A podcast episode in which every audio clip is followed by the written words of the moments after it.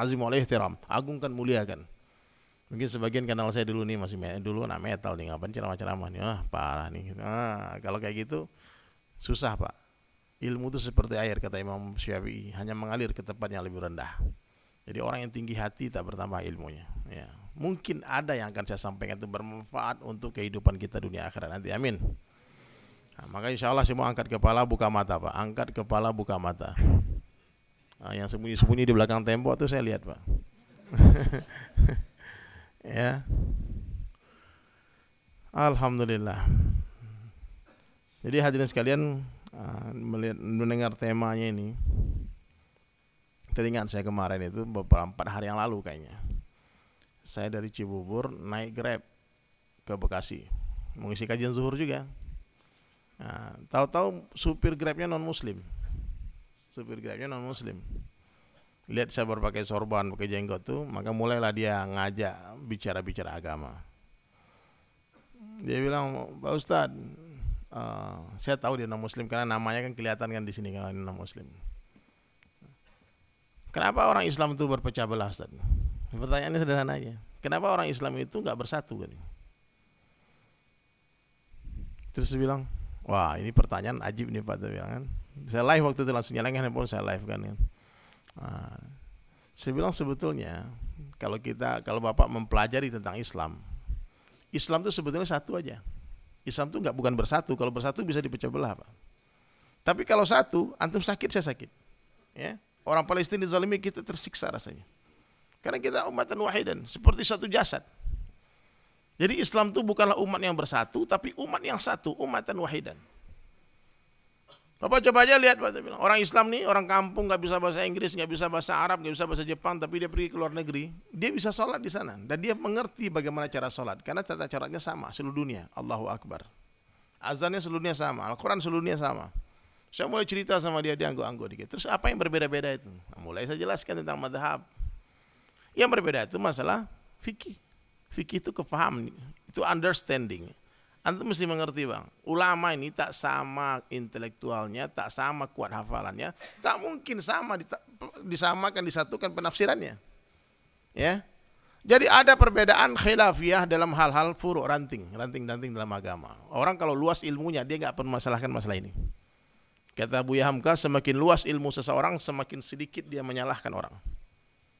Di sini banyaknya pecahnya kita, Pak. Masalah khilaf ini. Nah, masalah-masalah ranting, padahal pohon itu ada ranting, nggak ada ranting tetap hidup, betul nggak? Nah, kalau akar nggak mungkin salah, Pak, nggak mungkin berbeda akar tuh. Dia tanya apa itu akar? Akar itulah kalimat la ilaha illallah Muhammad Rasulullah. Siapa yang mengganti kalimat ini dia keluar dari Islam. Ya, apa akarnya lagi? Ya kalimat tauhid ini. Kemudian rukun iman. Saya ceritakan rukun iman sama dia. Yakin kepada Allah, yakin kepada malaikat, para rasul, kitab-kitab. Ah, yakin kepada ah, hari akhirat dan takdir. Panjang pembicaraan kami hadirin mulia sampai kurang lebih satu jam kita berjalan. Mau turun lima menit dia syahadat. Maksud Islam kalau gitu bagus Islam nih, bagus Pak. Ah, jadi orang kalau open mind, betul Pak. Kalau orang kalau buka buka pikirannya, ada tolak, pengen tahu. Kan Bapak ini pengen tahu, Pak. Mudah-mudahan ada yang nge-save itu oh, live saya itu. Bagaimana pandangan Islam tentang Yesus, tentang Isa Al-Masih semua. Banyak pertanyaan kritis Bapak ini. Subhanallah. Nah, jadi hadirin dirahmati Allah Ta'ala, kita ini satu Pak. Ya. Di mana kita bisa bersatu? Hanya di dalam dakwah kita bersatu. Dalam ukuah. Kalau di dalam ibadah nggak mungkin bisa disatukan. nggak mungkin. Madhab syafi'i ada kunutnya. Ya, Hanafi tidak ada kunutnya. Imam Malik guru yang Syafi'i tak berkunut. Bayang tuh Pak. Satu guru dan murid beda pendapat. Tapi pernah satu kali Imam Syafi'i salat di dekat makamnya Imam Maliki. Beliau tak baca kunut. Eh boh jamaah, bukankah kau telah mengatakan kunut ini sunat muakkad? Ya Imam, kenapa kau tak baca kunut? Aku memuliakan jasad yang terbaring di makam itu. Pendapat dia tak berkunut. Nah ini Pak hebatnya Islam Pak. Nah, kita nggak usah ribut masalah-masalah ini Pak. Banyak terjadi per perbedaan pendapat di kalangan di masjid-masjid. Akhir panas suasana masjid. Ya. Yeah. saya baru masuk di, dari saya dulu kan di Bali Pak. Kalau di Bali kita nggak bicara khilaf ya. Alhamdulillah di Bali masjid itu satu Pak. Di, karena kita minoritas. Orang Islam tuh kalau minoritas kuat bersatu dia. Kalau mayoritas pecah hati. Berantem dia kalau mayoritas. Kalau sedikit kuat, kita bersatu katanya. Tapi kalau udah mulai rame dikit, berantem dia. Nah, saya pas sampai di Jakarta, saya mulai agak bingung pak. Lihat waktu masuk satu masjid, ternyata panas itu pembicaraan khilaf, masalah khilaf ya. Kalau saya baru mulai masuk nih di satu majelis ada ustadz ceramah. Padahal temanya lain, langsung bahas musik pak. Langsung dia menyalah-nyalahkan pendapat musik nih semua. Di sini nyindir saya, saya senyum aja. Iya, karena memang ada pendapat yang mengharamkan musik. Tapi ingat, ada ulama yang membolehkan musik dan banyak itu ulamanya, banyak bukan satu dua tiga empat. Maka kalau orang banyak gurunya dia senyum pak, dia terserah antum memegang pendapat yang mana, ini pegang pendapat yang mana selesai masalah. Ya. Kalau ada antum lihat salah itu orang doakan ampunan ya Allah ampuni saudaraku ini semoga engkau dia dia main musik pun mungkin karena niat dia ngajak orang kepada Allah. Ya. Dulu saya main musik. Waktu saya mau tinggalkan musik, dinasihati sama beberapa orang ulama. Berapa tahun kau ajak orang maksiat dengan alat-alat itu? Gunakan alat itu untuk mengajak orang kepada Allah. Nah, ini ada ada kondisional hukumnya di sini, Pak. Itu ulama memarah dengan basirahnya. Nah, maka saya punya hujah, saya punya dalil. Saya main itu punya dalil, Pak. Ada yang membolehkan, antum mau ikut yang mana silahkan terserah. Yang salah itu yang menyalahkan. Nah, mudah-mudahan semua kita selamat sampai kepada Allah. Amin. Gitu. Ada yang sebagian merayakan Maulid Nabi, sebagian tidak, katanya bid'ah katanya. Ya, antum kalau nggak merayakan, diam saja. Terus doa sama Allah, ya Allah temanku itu Maulid tiap hari ini Maulid nih. Maulid Nabi terus dia tiap tahun dia Maulid Nabi. Ya Allah, itu amalan itu menurut saya nih menurut guru-guru saya itu salah, ampunkan dia ya Allah. Kan enak kan? Dia melakukan itu pasti karena kecintaannya kepada nabimu ya Allah. Tapi salah menurut saya itu. Ampunkan. Terus yang merayakan maulid doa sama Allah. Ya Allah ini temanku seumur hidup nggak pernah maulidan. Kasih hak pahala maulidku sebagian ke dia. Kan enak kan bersatu kita dalam khilaf. Ya Pak. Dalam tata cara ibadah nggak mungkin disatukan. Ada perbedaan madhab. Di madhab syafi'i tadi, tadi bahas itu wudhu dengan salju Pak. Karena rata-rata mazhab Syafi'i itu antara antara Yaman ke bawah itu sampai ke Asia Tenggara. Enggak ada saljunya di kita. Tapi mazhab Hambali membahas, atau Mali membahas. Jadi kalau seandainya disatukan ini mazhab, sepertinya bagus, tapi akan banyak sunnah yang terkorbankan. Contohnya nih, kita satukan, semua tidak kunut, akan hilang sunnah yang berkunut. Kunut sunnah nggak kunut sunnah. Jangan kita berdebat gara-gara itu, nanti diketawain sama orang di luar masjid. Karena orang dalam masjid berantem. Ya, ada satu masjid ribut pak masalah kunut di sunnah, ini gak sunnah, ini sunnah, hampir tonjokan pak. Dorong-dorongan, imam melerai, udah udah dapat jangan ribut pak. Ini kenapa terjadi hadirin sekalian ribut-ribut kayak gini? Karena yang bicara ini orang yang tidak berhak bicara. Bicara khilafiyah ini boleh, tapi hanya orang alim. Ulama boleh bicara khilafiyah. Kalau bukan ulama tak berhak, tak dapat license bicara khilafiyah. Sampai hari kiamat nggak selesai pak. Orang buta dan orang buta berdebat. Gimana mau selesai? Tapi kalau ulama yang bicara ini, tidak keluar urat lehernya. Dia buka kitab, ini dalilnya di kitab ini semua, senyum-senyum. Oh iya Saya punya dalil, antum punya dalil, kita saling menghormati. Berpelukan mereka habis itu. Tapi ini menurut pendapat saya, ini menurut pendapat saya, oh, udah berantem, ribut pak. Ini kisah nyata pak, berantem di masjid. Satu hari ketemu imamnya, tanya Pak Imam gimana itu yang berantem masih ribut nggak? Dibilang Alhamdulillah masjid sudah nggak ada yang ribut. Gimana kiat-kiat mendamaikan? Dibilang bukan damai bang, kosong sudah masjid. Nah. Nggak ada orang ke masjid lagi. Nah, jangan sampai gara-gara kita orang tak mau ke masjid, Pak. Ya. Jadi Islam ini hadirin mulia agama yang sangat sempurna, mengajarkan akidah, masalah imaniyat, ibadiyat, muamalat, muasyarat, akhlakiat. Puncaknya akhlak ini. Antum ilmu banyak, baca Quran bagus, tapi akhlak tak benar, suka menyalahkan orang, mengkafirkan orang, membidahkan orang. Nabi paling benci pak sama orang sombong. Pada zaman Nabi SAW satu orang tak beradab, tak berakhlak, kurang ajar. Nabi membagikan ghanimah. Terus satu orang berteriak. Yang berteriak ini ahli Quran. Ahli ibadah. Oh luar biasa ini orang. Dia berteriak, Hai Muhammad, berlaku adillah engkau. Nabi dikritik. Kata Nabi lihat dia. Terus Nabi bilang sahabat, dua orang itu gila benar. Orang kalau kayak gitu adabnya, akhlaknya, dia adalah anjing-anjingnya neraka. Bayang tuh Pak. Nah, itulah cikal bakalnya Khawarij. Yang di zaman Sayyidina Ali memuncak dia. Dia berdebat dengan Ali masalah agama, berdebat masalah agama sampai dia kafirkan Ali. Dia perangnya Ali, bayang tuh Khawarij. Hati-hati Pak. Sekarang neo Khawarij ada Pak. Dia kurang ajar sama ulama. Tak banyak mereka. Sesama mereka pun saling mengkafirkan. Ya, perpecahan di kalangan mereka lebih banyak dari anggotanya. Benar Pak, ada Pak. Di sini nggak ada kayaknya. Nggak ada. Kira wajahnya nur semua nih. Kalau mereka kecayang ngaji dia kabur Pak, nggak mau dia dengar. Karena dia bilang nih kurafat nih, subhat, menyambar-nyambar. Anak band, ceramah dakwah. Bahkan guru-guru kita pun Ustaz Abdul Somad mereka katakan Ustaz Ahlus Subhat. Alim S2 orang alim hebat anugerah luar biasa buat Indonesia. Ah, mereka nggak suka tuh. Ustaz Adi Hidayat begitu cerdas, mereka coret-coret mukanya. Nah, ini khawarij, Bang. Khawarij zaman now. Ya. Jangan sampai kita seperti itu.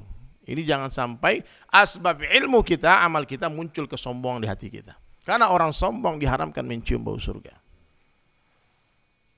Ada satu sahabat sudah turun ayat pengharaman khamar, masih minum, Pak. Diam-diam dia minum, ketahuan sama Nabi.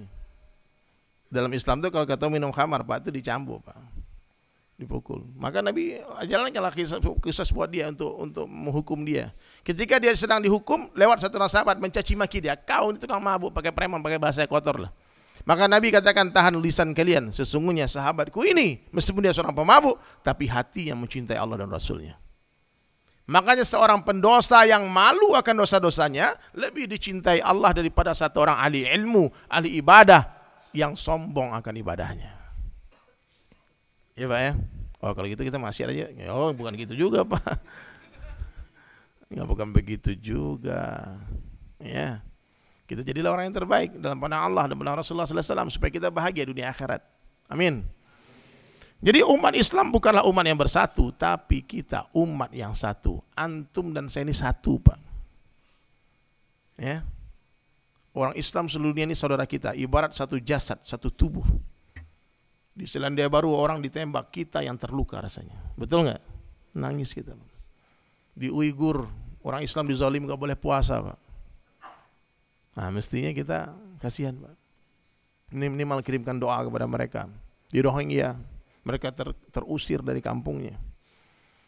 Di Suriah, di Palestina, hari pertama Ramadan mesti mereka berbuka puasa dengan sirup dengan makanan yang enak. Mereka berbuka puasa dengan debu-debu yang runtuh rumah runtuhan rumah mereka. Debu di mulut mereka. Nah, jadi hadirin sekalian, sekarang pandanglah saudara muslim kita, apa pun madhabnya, Pak, apa pun ormasnya, di NU, dia Muhammadiyah, Nah, apa pun pergerakan dia, oh mungkin dia FPI ini, ini ini semua. Dia kalau dia muslim dia saudaramu. Dia saudara kita. Jangan pernah kata Imam Ghazali rahmatullah alaih, kamu mengatakan kafir kepada orang yang masih salat dan sujud menghadap kiblat. Orang itu kalau masih salat dia Pak, sujud, dia saudaramu, dia muslim, dia calon raja di surga. Dia calon ratu bidadari di surga. Harus kita muliakan seperti memuliakan seorang raja dan ratu. Jangan pernah sengaja melukai hati saudara muslim. Karena bahaya Pak. Orang yang melukai hati saudara muslim ya kata Ibnu Mas'ud radhiyallahu an dia dengar dari Nabi sallallahu alaihi wasallam dosanya seperti menghancurkan 70 Ka'bah. Hmm. Usahanya gara-gara beda style, beda pakaian, beda cara masalah sedikit. Ini ribut Pak, masalah gini. Orang tanya sama saya, "Bang, yang sahih mana Bang? Begini apa begini Bang?" Nah, saya ini kan tidak pernah menobatkan diri saya sebagai ustadz. Saya memposisikan diri Bang. Saya ini sama kita sama orang-orang awam lah. Saya ini seniman, Pak, tapi saya berdakwah. Apa yang saya dakwahkan, apa yang saya tahu, yang saya pahami, yang saya amalkan, itu aja. Tapi kalau bicara hukum hakam, saya tak berhak. Kalau beri resep tuh yang berhak cuma dokter. Kalau bukan dokter, teman saya bukan dokter, jual obat, Pak, masuk 12 tahun, Pak. Nah, iya. kalau dokter yang yang ngasih obat itu nggak ada masalah, Pak. Tapi karena yang memberi obat itu bukan orang yang didapat license, izin, jadi masalah. Maka kalau antum bukan ulama, oh, ulama tuh gimana, Der? ulama itu Pak ngomong bahasa Arabnya lebih fasih dari bahasa Indonesia nya. Di Indonesia ya, kalau di, di Arab semua pandai bahasa Arab. kalau di Arab itu jangan itu hebatnya Arab itu Pak pengemis pun bahasa Arab semua. Orang gila bahasa Arab. Di Arab. Di Indonesia nih Pak, kita suruh dia nulis nulis Arabnya lebih lancar di nulis Latinnya. Kita antum kasih Al-Quran dia baca, dia, dia terjemahkan, dia tafsirkan. Itu ulama. Dia sudah membahas semua kitab kutubus sitah, kitab-kitab hadis besar. Dia pernah menjalani proses penjenjang pendidikan dari ibtidaiyah, sanawiyah, aliyah dan seterusnya. Itu ulama, Pak. Bertahun-tahun dihabiskan masa di pesantren belajar agama. Kalau antum enggak, ah berarti antum bukan ulama, enggak boleh bicara. Nah, maka orang tanya sama saya, bagaimana hukumnya ini bang? Mana yang sahih bang? Begini apa begini? Saya hanya menyampaikan apa yang saya amalkan. Saya dari kecil begini bang, ya. Saya tak bergerak karena guru ngaji saya itu sanat belajar sholat saya dari guru saya begitu. Tidak bergerak. Tapi kalau ada orang yang menggerak-gerakkan jari di samping saya, wallahi sampai detik ini belum pernah saya pegang jari itu. Nah, saya hormati Pak. Betul-betul. Antum sebelah saya duduk saya hormati. Tapi ada benar kawan saya Pak. Ini kisah nyata nih di Tanah Abang. Dia pegang Pak. Akhirnya berantem lagi sholat. Orang sholat dia guling-guling berdua Pak. Terus diadili sama orang masjid. Kenapa kau pegang? Pening kepala saya lihat Pak. Eh, lain kali kamu jangan sholat samping dia. Saya udah menghindar dia kejar saya Pak katanya. Nah. Jadi jangan ribut ya masalah-masalah gitu jangan ribut. Ya antum asal menggerakkan dengan dalil dengan ilmu itu insya Allah selamat. Dia menggerakkan pasti karena kecintaannya kepada Nabi karena hadisnya hadis yang sama sebetulnya tapi penafsiran yang berbeda. Paham? Nah, jadi nggak usah diributkan itu. Ada lagi gara-gara berbeda pendapat. Satu orang bilang bahu yang rapat, satu orang bilang kaki yang rapat. Ini di masjid saya, Masjid Animah di Cibubur. Saya baru masuk sana itu, ribut-ribut itu. Ada satu orang anak muda, dia bukan orang kampung sana, dia jadi nggak kenal jamaah masjid. Dia nggak tahu orang yang diajak ribut berdebat itu purnawirawan jenderal pak, polisi. Dia nggak tahu. Kawan ini main-main sunnah-sunnah aja kan. Pak, rapat kaki pak. Siapa nih anak muda ini? Maksudnya orang baru pertama numpang sholat di tempat kita, Tahu-tahu dia mau merubah sistem yang ada di sana. Mesti kan ngaji dulu, kasih kajian dulu, jelaskan dulu, sampaikan dalilnya, baru orang paham. Gak usah disuruh-suruh Pak, dia rapatkan kaki sendiri-sendiri. Ini orang seumur hidupnya sholat bahunya rapat, kaki gak rapat. Datang kita ke masjidnya dia. Terus kata bapak itu, bahu udah cukup katanya. Kaki pak, sunnah pak. Ini orang bikin emosi nih katanya. Akhirnya bapak tadi dirapati kaki, digeser kaki beliau, digeser kan? Dikejar pak, digeser. Sampai udah ngangkang nih anak muda ini pak, salat. Ngangkang dia salatnya kan. Ini kisah nyata saya nggak buat-buat nih pak, betul wallahi. Kejadian nih pak. Orang masih hidup sekarang bapak.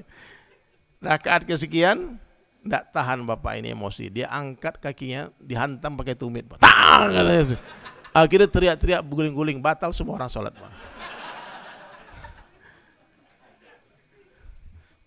Please Pak, jangan kampungan Pak ya. Kalau antum yakin dengan satu pendapat, jangan paksa orang itu ikut pendapat yang antum yakini. Itu aja masalahnya. Kita udah biasa berbeda kan, nggak ada masalah. Yang masalah itu kalau ada pemaksaan. Kamu harus begini. Ah, pokoknya ah, kalau udah ngomong sama orang pokoknya begini itu Pak, udah susah kita Pak. Ada orang yang kita ajak berdebat, naik iman kita Pak, naik, naik ilmu kita. Tapi ada orang yang kita ajak berdebat, naik darah kita. Ah. Please Pak ya, nanti antum pulang ke rumah banyak-banyak senyum di masjid banyak-banyak senyum. Senyum. Ya. Saya kalau jadi imam subuh, saya tak baca kunut karena saya Muhammadiyah, fikih saya. Saya orang Minang, orang Padang itu rata-rata Muhammadiyah semua bang. Dari kecil kita begitu. Hmm. Tapi kalau saya di belakang, imamnya kunut, guru ngaji, saya ingatkan, saya ingat, nak angkat tanganmu ya. Kalau ada orang imam pakai kunut, kamu aminkan. Jangan kau berdiri saja kayak mengharamkan kunut. Ya, saya ada guru guru saya Pak, Ustadz Abdullah Hadrami. Mungkin antum kenal ya, Ustadz Abdullah Hadrami. Maka undang lah beliau. Dia muridnya Syekh Ibn Utsaimin langsung dari Saudi. Salafi tulen, Pak. Dia belajar langsung dengan Syekh Ibn Utsaimin. Jadi saya diundang ke Malang. Waktu itu bukan diundang, sebetulnya menggantikan jadwal Ustaz Abdul Somad. Ustaz Somad tiba-tiba ada masalah, banyaklah persekusi macam-macam. Panitia sudah siapkan, saya ditelepon untuk gantikan beliau datang ke sana. Nah, panitia pun minta maaf kan ke jamaah kan. Maaf Pak Bapak, kita undang ustaz yang kurus datang yang gemuk katanya. Saya emosi juga nih panitia kurang ajar mulut nih. Nah, tapi nggak apa-apa lah kan. Kita undang ustaz tak berjenggot datang berewokan katanya. Nah, jadi gitu. Saya datang subuh-subuhnya saya sama Ustaz Abdul Somad kita pergi ke ini ke diundang sholat di di satu masjid besar di Malang di Batu. Subhanallah masjid itu hadirin sekalian orang NU semua. Kelihatan Pak orang NU itu Pak cara pakainya kelihatan. Jamaah tablik lain lagi pakaiannya. Salafi lain lagi stylenya dia. Nampak Pak. Ustaz Abdullah Hadrami lihat kiri kan. NU semua ini. Kan? Terus saya mulai pikir nih Ustaz Abdullah Hadrami ini kan salafi. Maksudnya gimana dia mengimami sholat? Saya mau belajar. Allahu Akbar. Baca bismillah ini. Tahu tadi bilang Bismillahirrahmanirrahim. Alhamdulillah. Akhlak. Rakaat kedua beliau baca kunut panjang kunutnya lagi pak. Terharu saya pak. Terus saya tanya kenapa? Inilah ukuah di atas segala-galanya. Gitu.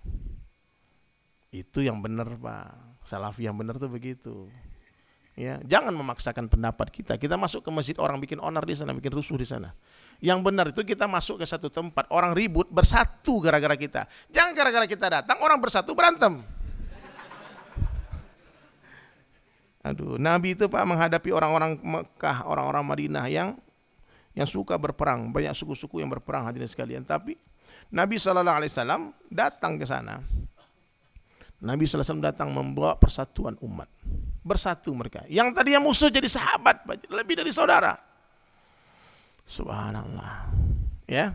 Jadi kita hanya bisa bersatu dalam dakwah saja. Dalam ibadah nggak mungkin, Pak. Disatukan. Harus berbeda. Karena sunnah Nabi banyak. Banyak mata sahabat yang melihat bagaimana cara Nabi Sallallahu Alaihi Wasallam sholat. Sahabat berjumlah ya, 124 ribu lebih jumlah sahabat Nabi.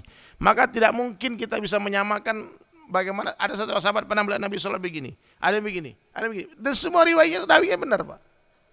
Yang saya tahu aja Pak, perbedaan dalam mas masalah sholat ini lebih 200 perbedaan dalam tata cara sholat. 200 perbedaan. Pak, saya live ya. Tapi kameranya ke sana, antum jangan tuh.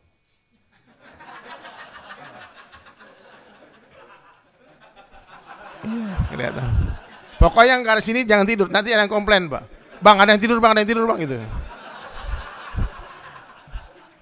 Allahu Akbar ya. Jadi kita santai aja, Pak. Kita ngopi namanya ngobrol perkara iman. Nah, saya balikin ke Awas ya. Ini ada rekamannya, Pak. Ya. Nah, jadi hadirin mulai kita tak akan mungkin bisa bersatu di dalam ibadah. Begitu juga kita tak akan mungkin bersatu di dalam ta'lim. Eh kamu harus ngaji sama saya aja, nggak bisa pak. Ada orang yang ngajinya di Al-Azhar, ada orang yang mondoknya di Gontor, ada yang mondoknya di tempat lain, ada yang belajar ke Pakistan, ada yang belajar ke Malaysia. Oh, pokoknya semua orang Islam harus belajar di, situ, di sini. Agak bisa itu, Pak. Kita harus berbeda-beda, maka luas ilmu agama ini. Pak. Ataupun dalam dalam masalah ibadah, masalah zikir. Kamu harus tarekat ini, harus belajar tarekat di sini. Enggak bisa, Pak. Ada orang yang belajar tarekat, ada yang tidak. Silahkan. Ataupun umat ini tak akan mungkin pernah bisa bersatu di dalam khidmat. Pokoknya semua harus kerja di Excel. Lah, cuma kalau kerja Excel kerja di mana gimana? Gak bisa, Pak. Dalam masalah pakai kartu SIM-nya gak bisa bersatu. Ada yang pakai ini, ada yang pakai ini kan. Pokoknya kamu kan kalau nggak pakai kartu ini kamu berhenti bersaudara dengan Nggak bisa, Pak. Paham ya? Jadi dalam profesi ada yang pedagang, ada yang petani, ada orang kaya, ada orang miskin, ada pejabat, ada lawyer, kita akan berbeda-beda dalam perkara ini. Di mana umat bisa disatukan dalam dakwah saja. Eh, hey, orang-orang NU, kembali sini. Kamu kita mari bersama dalam dakwah. Ini ada masjid kosong, mari kita makmurkan. Hai orang Muhammadiyah, mari kita bersatu dalam dakwah. Partai apa pun, Pak, bisa bersatu dalam dakwah. Dalam politiknya bisa bersatu, Pak. Maka ada ribu-ribu nih semua ada. Berbeda-beda pendapat. Ya, tapi jangan sampai perbedaan-perbedaan ini membuat kita bermusuhan. Ini masalahnya, Pak. Ya. Nah, berbeda nggak apa-apa. Apalagi kita tinggal di negara Indonesia, negara demokrasi, bebas kita memilih, Pak. Nah, betul nggak, Pak? Nah, jadi jangan ribut, Pak. Hari ini kita harus damai. Pikirkan bagaimana Indonesia ini tetap aman, damai uh, sampai hari kiamat. Amin. Jangan ribut-ribut, Pak. Antum lihat orang ribut. Orang kalau ribut tuh ngeri, Pak. Nah, Alhamdulillah orang Islam nggak usah diajarin deh. Orang Islam itu lah udah pengalaman berkali-kali kita berkumpul aman, betul? Lihat jutaan orang kumpul pak. Jangankan sampah, rumput pun tadi injak. Ya. Maka saya sudah bilang tuh sama mak-mak pengajian mak-mak, mak kalau mau cari menantu cari alumni 212 ya. Jangankan hati anak ibu, rumput dijaga sama mereka. Nah. Itu pak. Jadi nggak usah diajarkan orang Islam bagaimana cara untuk menghormati orang lain. Kita sudah diajarkan. Itu basic dasarnya umat Islam begitu. Cinta damai tak mungkin ribut, tak mungkin perang. Ya. Ya kalau ada isu-isu mau ribu-ribu nanti antum jangan terkesan. Tidak ada. Mana ada yang ribut ada. Kita bawa pesan cinta, damai semua, tebar salam di mana-mana. Assalamualaikum. Kita kalau ucap salam sama orang, Pak, orang mau, merantau, mau kita nggak jadi marah, Pak.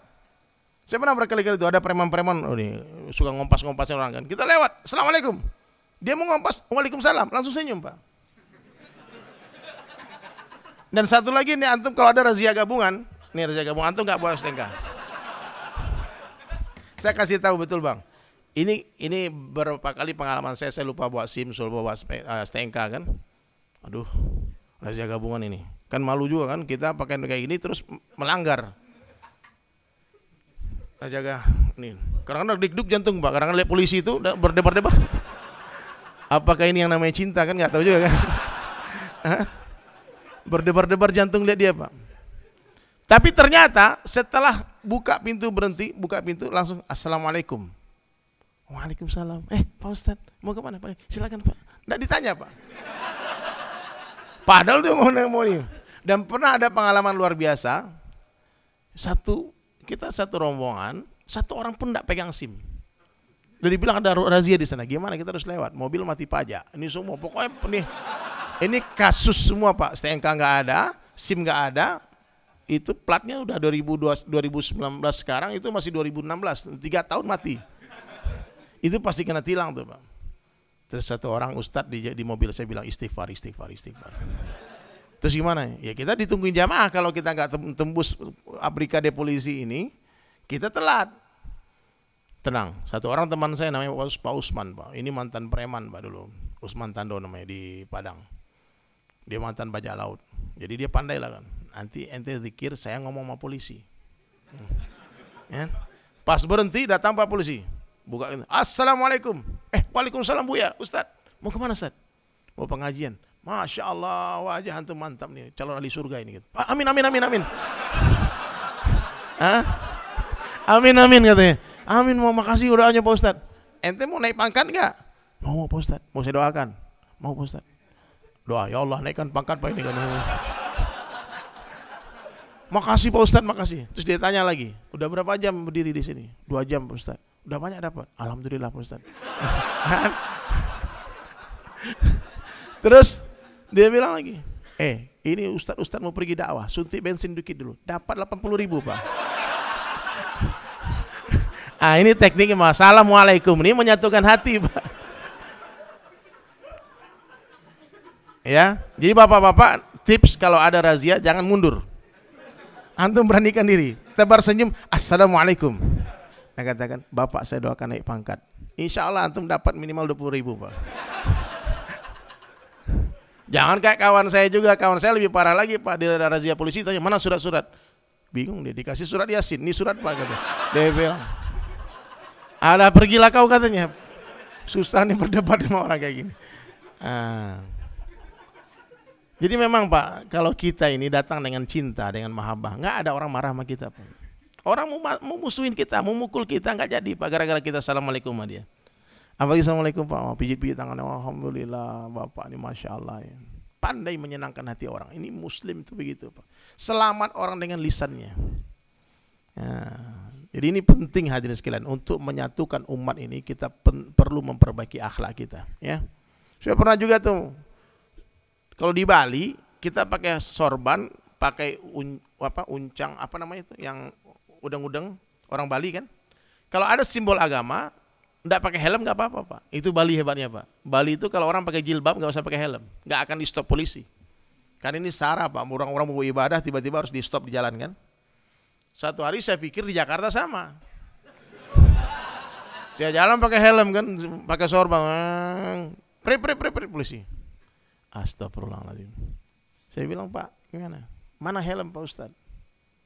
Ini Pak, sorban. Ini bahaya Pak Ustadz. Helm itu yang lebih aman. Dibawa ke pos polisi kan. Terus saya buka lah sorban saya. Pak, ini lebih aman dari helm Pak. Saya lemparkan sorban, pecah nggak? Enggak kan? Kalau helm pecah tadi itu Pak. Ah, oh ini lebih aman rupanya. Udah silakan silakan. Ya. Jadi ini Pak, jadi kita ini harus pandai-pandai Pak. Maka jangan ada yang terprovokasi nanti ya, apa pun yang terjadi. Menyuruh kita berantem, menyuruh kita ribut, ah, satu agama, jangan mau Pak. Gara-gara kita beda khilafiah, beda-beda masalah sedikit-sedikit terus kita ribut, jangan. Ya. Ya. Ini ini ada dalilnya sunnah, benar nih. Gara-gara ada dalilnya sunnah. Yang salah tuh begini nih pak. Ah nih. Ah. Mentang-mentang apalagi pas politik kemarin gini kan 02 pak, salah juga nggak boleh pak. Ya, semua ada dalilnya. Ini Islam agama dalil. Kalau saya punya dalil, bapak punya dalil, kita saling menghormati. Tidak boleh marah-marah. Kalau bapak punya dalil, saya nggak punya dalil, kita harus saling, saya harus ikut pendapat bapak. Atau saya punya dalil, anda nggak punya dalil, antum harus ikut saya. Kalau berdua kita sama-sama nggak tahu gimana apa ini, nggak ngerti, maka dua-duanya nggak ngerti, nggak punya dalil. Gimana caranya? Kita pergi ke ulama bertanya masalah ini. Itu kaidah dalam beragama. Tidak ada pendapat saya Pak, semua kalau Allah Taala wa kalau Nabi Sallallahu Alaihi Wasallam dan ijma ulama. Ada pendapat ulama. Insya Allah Pak ya. Maka banyak-banyaklah belajar, banyak-banyaklah belajar. Kata Imam Syafi'i, aku kalau berdebat dengan orang alim, aku nggak pernah kalah. Tapi kalau aku berdebat dengan orang-orang bodoh, orang-orang jahil, aku nggak pernah menang. Jadi kalau bapak nanti ketemu orang berdebat nggak mau draw dia aja menang sendirian, tinggalkan perdebatan itu. Tinggalkan, eh, antum menang deh gitu, kasih dia menang. Karena nggak akan puas orang itu. Nah, ada orang yang gitu berdebat bukan untuk mencari kebenaran, tapi pengen menang. Nah, maka hadirin dirahmati Allah Subhanahu Wa Taala, insya Allah kita akan bersatu kalau kita memahami perkara ini dalam dakwah makmurkan masjid, ajak orang kepada Allah. Dan dakwah ini dibuat dengan dua tertib, Pak, dua cara. Dengar baik-baik nih, Pak. Dakwah Rasulullah SAW dibuat dengan dua cara. Yang pertama dakwah Nabi kepada keluarganya sendiri, kepada orang kampungnya.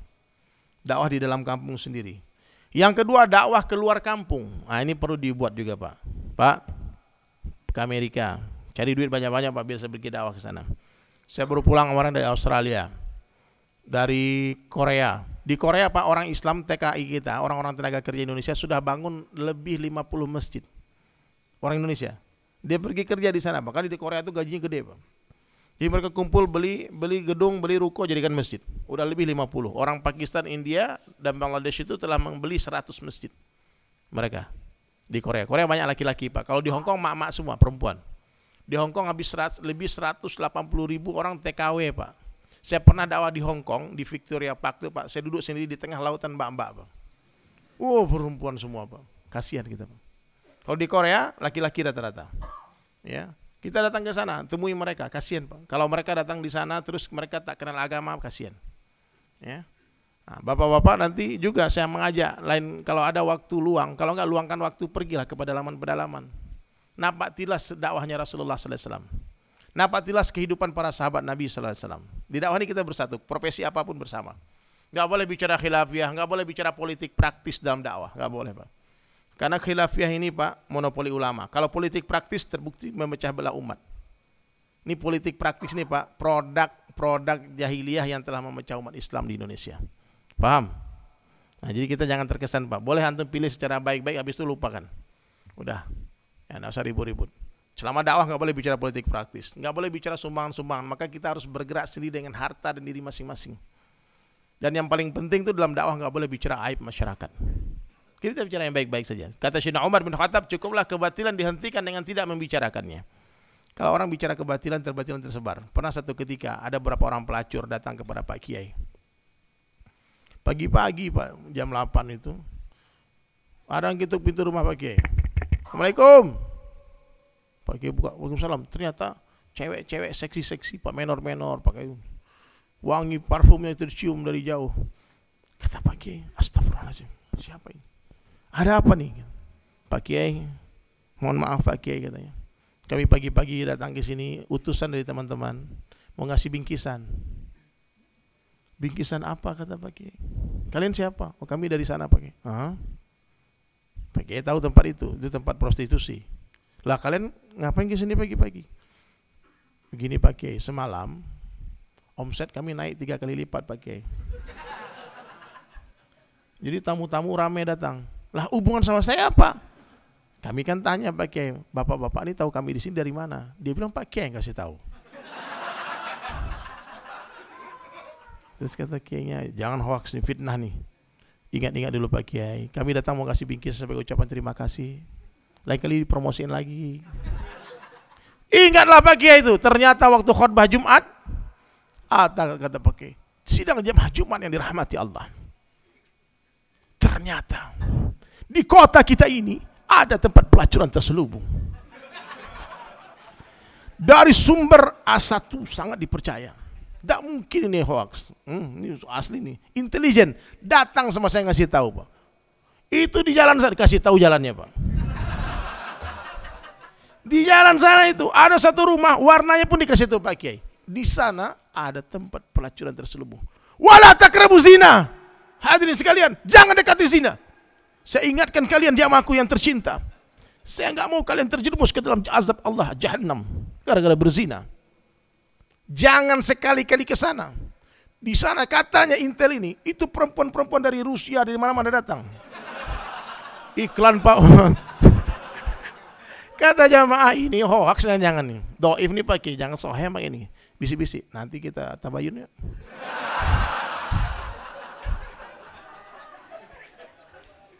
Akhirnya Pak berangkat mereka semua Pak. Hampir semua jamaah masjid datang ke sana. Dari semua yang datang ada yang iman kuat dia pulang lagi. Kalau enggak mampir lupa. Naiklah omset tiga kali lipat. Makanya kata Sayyidina Umar, cukuplah kebatilan dihentikan dengan tidak membicarakannya. Orang enggak tahu jadi tahu, Pak.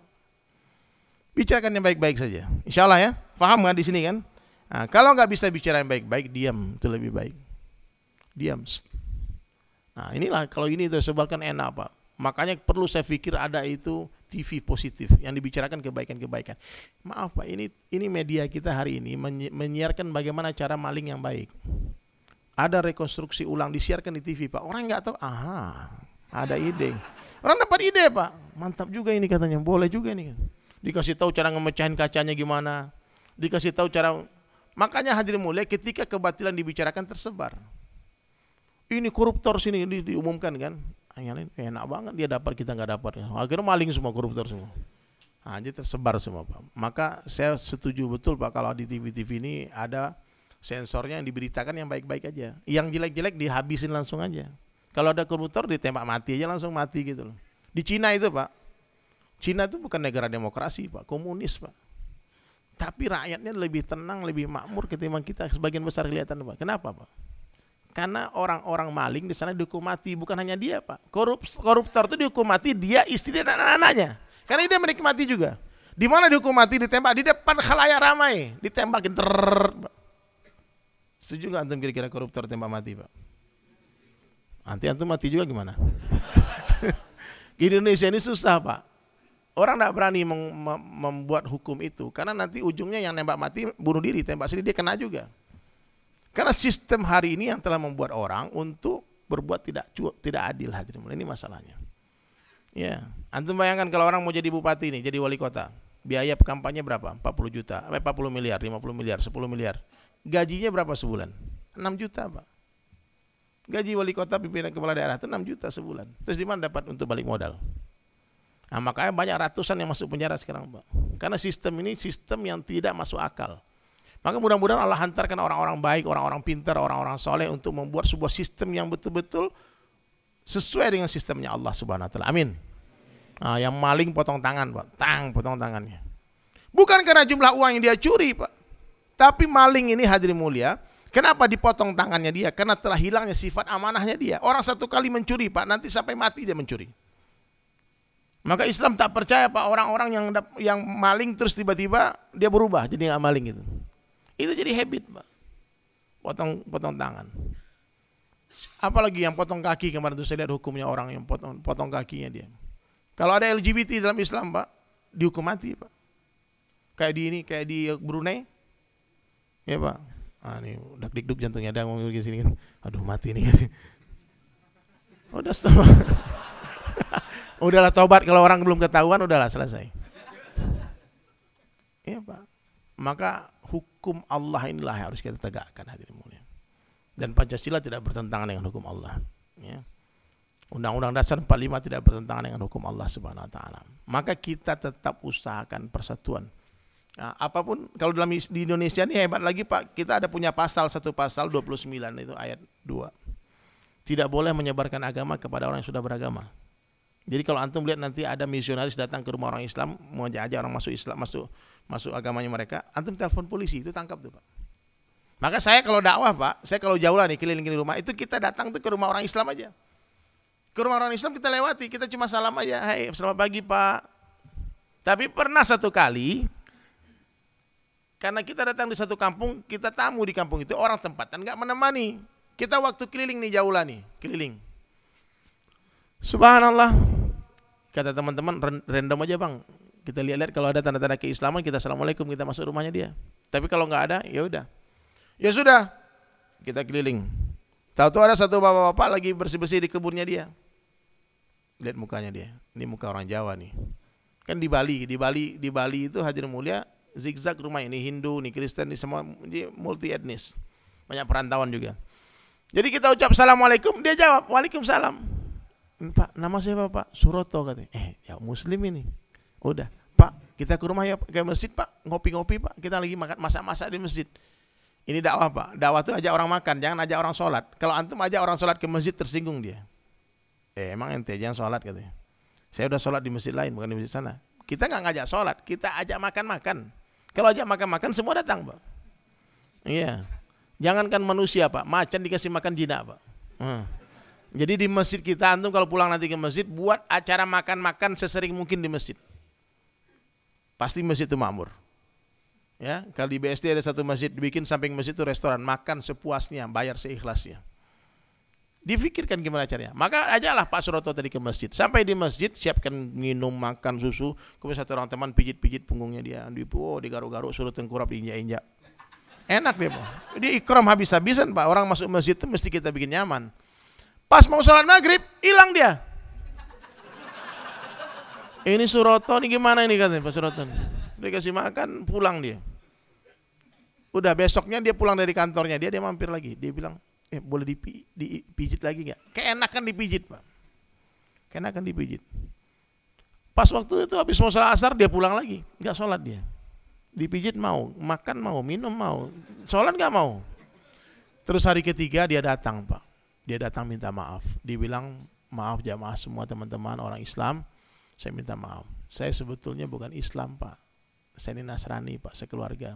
Tapi melihat bapak-bapak ini datang dengan senyuman, ngajak saya minum, makan di masjid, kok dipijit-pijitin, enak pijitannya. Saya berpikir dua hari dua malam ini saya cerita sama anak istri saya pagi ini kami sekeluarga mau masuk Islam, Pak. Oh, takbir.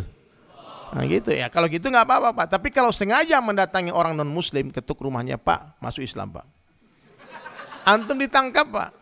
Benar ditangkap dia telepon satpam. Saya pernah tuh juga ditelepon satpam di perumahan saya. Kita kan nggak tahu mana Islam. Kita ketok pintu, dia lihat di CCTV dia orang sorban-sorban depan rumah dia. Telepon satpam, satpam datang, Pak, ini Kristen Pak. Oh gitu. Nggak bukain dia. Jadi dakwah ini kepada orang Islam. Karena dakwah kepada orang Islam ini ternyata lebih susah daripada dakwah kepada orang kafir. Pak. Saya dakwah sama non Muslim tadi kan di atas grab, tidak sampai satu jam Pak. Alhamdulillah Allah beri hidayah. Mudah dia ucap syahadat. Dakwah sama orang non muslim seperti membangunkan orang tidur. Kita kagetin loncat dia. Tapi dakwah sama orang Islam seperti membangunkan orang yang pura-pura tidur, Pak.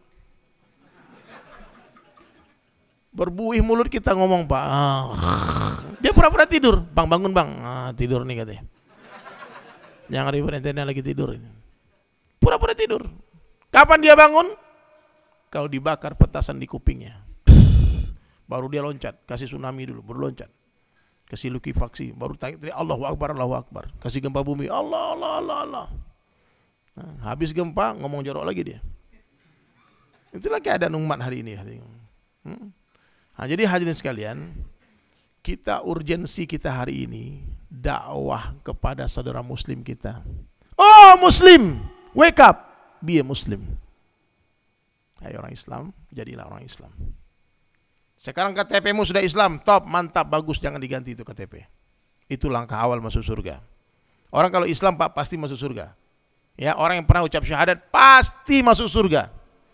Tapi berapa lama transit di neraka kita nggak tahu. Nah, ini masalahnya Pak. Transit ini yang masalah Pak. Kenapa kita mujahadah duduk di pengajian, kita datang ke sholat lima waktu berjamaah, kita puasa berlapar-lapar, kita pergi haji, umroh dan sebagainya. Kenapa? Karena kita ingin masuk surga tanpa hisap. Betul nggak Pak? Masuk surga mati pak. Mati terus kubur tidur. Kayak pengantin baru. Nggak ada siksa kubur. Bapak kalau mau bebas dari siksa kubur pak tolong mulai hari ini istinjaan diperbaiki pak. Jangan berdiri pipisnya. Karena Nabi katakan orang yang tak bersih istinjanya diancam siksa kubur. Orang kalau pipisnya berdiri kemungkinan najis ciprat di celananya pak. Lagi ruku kadang-kadang keluar deh eh, keluar lagi ini. Makanya jongkok Pak, benar Pak. Saya kasih tahu jongkok. Nggak mudah nih Pak. Apalagi yang mau yang pakai celana jeans ya. Pakai celana panjang ini jongkok tuh susah. Maka pakai, bawa kain sarung khusus untuk sholat. Kecuali antum lepas itu celana baru bisa jongkok. Tapi kalau pakai ini rata-rata berdiri pak. Saya sering lihat teman-teman sampingan di berdiri, tidak cebok goyang-goyang, pergi lagi pak. Ah ini siksa kubur pak. Ini azab kubur nih pak, nggak main-main nih pak. Sedang Osman tuh menangis sampai basah jenggotnya pak. Gara-gara apa? Berdatang ke kuburan. Ini orang kubur yang senang disiksa. Kenapa? Karena tak bersih istinjaknya. Hati-hati. Makanya mulai ini kita hijrah ya. Hijrah dari pipis berdiri jadi pipis jongkok. Ya. Insya Allah kita selamat di kubur kita. Nah, ini kubur di kubur nggak ditanya sholat, zakat, puasa, haji. Itu ditanya di masyar nanti. Di kubur cuma ditanya man, Rob buka siapa Tuhanmu. Nah, maka hari ini kita kenalkan Allah kepada istri, kepada anak, kepada semua. Karena di kubur tidak ditanya siapa suamimu, tapi siapa Robmu. Ingatkan mereka ini rezeki ini dari Allah, bukan dari aku. Allah mampu memberi kalian rezeki melalui tanganku. Allah mampu memberi kalian rezeki melalui tangan orang lain. Atau Allah tak gunakan tangan siapa pun langsung Allah hantar rezeki ke rumah ini. La ilaha illallah. Kenalkan istri kepada ahli keluarga kita. Kemudian kenalkan kenalkan seluruh orang kita jumpai kepada Allah. Kenalkan Allah kepada seluruh orang kita jumpai. Di mana saja, kapan saja, jumpa siapa saja, katakan kepada mereka, Allah kuasa bang, makhluk tak kuasa. La ilaha illallah. Enggak boleh takut kepada siapa pun kecuali kepada Allah. Baik, jam 1 kurang 2 menit saya akan simpulkan. Orang baik dalam pandang Allah hatinya bersih dari kesyirikan. Dia enggak takut kepada siapapun kecuali kepada Allah. Dia tak pernah meminta kepada siapapun kecuali kepada Allah dan dia tak pernah berharap kepada siapapun kecuali kepada Allah. Yang kedua, orang baik dalam pandang Allah kehidupannya dihiasi oleh sunnah Nabi sallallahu alaihi wasallam. Minumnya tangan kanan duduk baca bismillah. Maaf ya, kalau masih minum tangan kiri Pak, itu orang belum memperhatikan sunnah. Dan ini sebagian besar umat Islam masih minum tangan kiri dan berdiri. Betul nggak? Nabi katakan minum tangan kiri, cara minumnya syaitan. Maka mulai hari ini tolong, tolong, tolong hijrah dari kencing berdiri ke jongkok, dari minum tangan kiri ke minum tangan kanan. Ini perlu hidayah, ini perlu kesungguh-sungguhan. Kalau nggak sungguh-sungguh, Allah nggak tolong. Nah, niat sungguh-sungguh. Ya. Yang ketiga, orang baik dalam pandang Allah, dia sholatnya khusyuk. Laki-laki lima waktu berjamaah di masjid, perempuan boleh di masjid tapi lebih baik di rumah.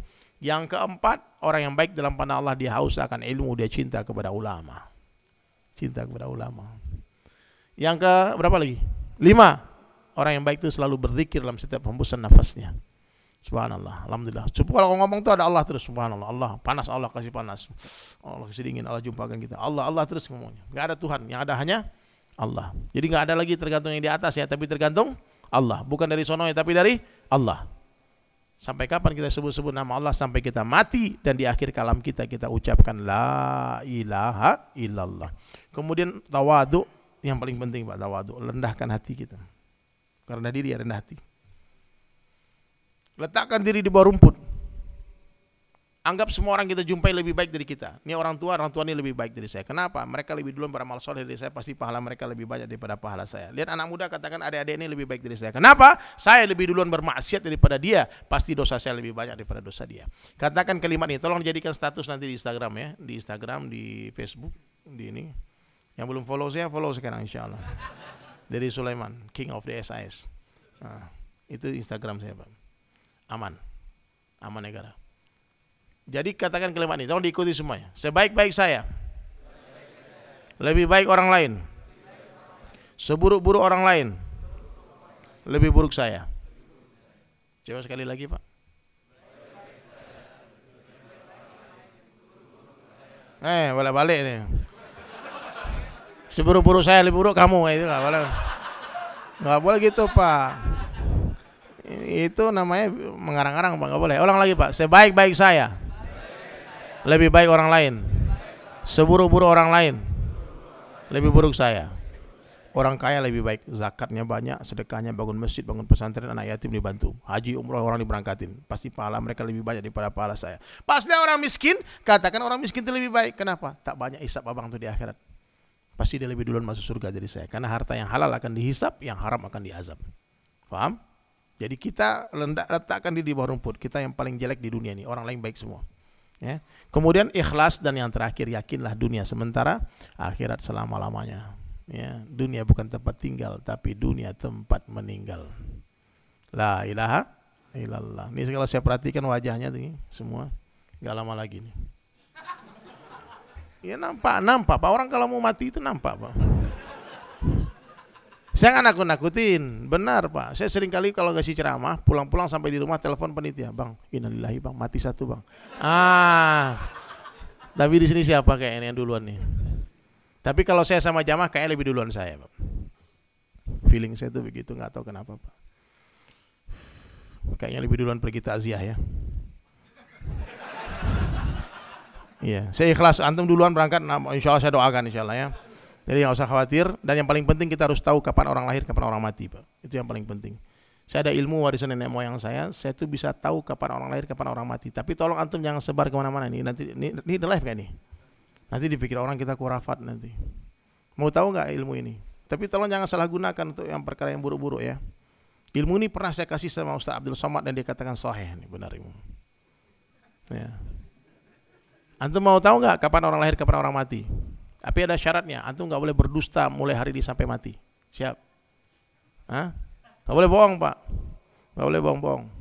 Kalau siap saya kasih tahu. Kalau nggak saya pulang. Udah. Siap nggak? Janji dulu ya. Aku berjanji. Semuanya. bohong tuh nggak boleh. Padahal jamaah tanya kemarin sama jamaah sama Ustaz. Ustaz, kalau jamaahnya udah tua pak, udah mulai kalau bilang I love you sama istri bulan Ramadan, itu hukumnya gimana Ustaz? Kata Ustaznya, itu akan mengurangi pahala puasamu. Lah kan kita tidak berhubungan sama istri Ustaz. Bukan, yang nggak boleh itu bohong. Hmm. Kamu jangan bohong. Nah. Iya Pak ya. Jadi antum kalau mau tahu Pak kapan orang lahir kapan orang mati saya kasih tahu ilmu ini. Tapi tolong Pak jaga amanah ini ya. Nanti pulang kantor kalau bisa malam-malam itu lebih mengerikan horor Pak. Malam-malam antum ajak teman lah, jangan sendirian. Pergi ke kuburan, Pak. Di makam. Nanti di makam tuh antum lihat di batu nisannya. Ah. Di batu nisan tuh biasanya ditulis tuh kapan orang lahir, kapan orang mati. Ya. Tapi tolong antum jangan curi batu nisan itu. itu bahaya, Pak. Ya, pokoknya kita datang ke sana ziarah kubur dan lihat bayangkan suatu hari nama kita tertulis di sana. Mulai hari ini antum kalau bisa pesan batu nisan antum kayak limbat. Limbat kemarin lihat di posting dia pesan batu nisan Pak. Limbat lahir tanggal sekian, tinggal tanggal matinya belum ada. Nah. Siap pesan nanti Pak? Nanti antum order boleh batu nisan. Nah. Karena nggak lama mati ini Pak. Udah nggak usah macam-macam deh. Banyak orang mati-matian mengejar dunia, tahu-tahu meninggal dunia. Mati Pak, nggak bawa apa-apa. Mau bangun rumah, tahu-tahu mati semua rumahnya selesai. Mau beli mobil, mati sebelum punya mobil. Ada yang mau menikah Pak, udah dihias gedung, udah dihias disebar sumbang, oh, undang telah disebar, catering udah dipesan, mati Pak. Maka tenang nih yang jomblo-jomblo nih, kalian sabar ya. Jomblo pasti berlalu. Ya benar, minimal dengan kematian ya. Baik. Baik itu dari saya hari ini sekalian semoga bermanfaat. Subhanallah bihamdi subhanakallah bihamdika asyhadu an la ilaha illa anta astaghfiruka wa atubu ilaik. Assalamualaikum warahmatullahi wabarakatuh.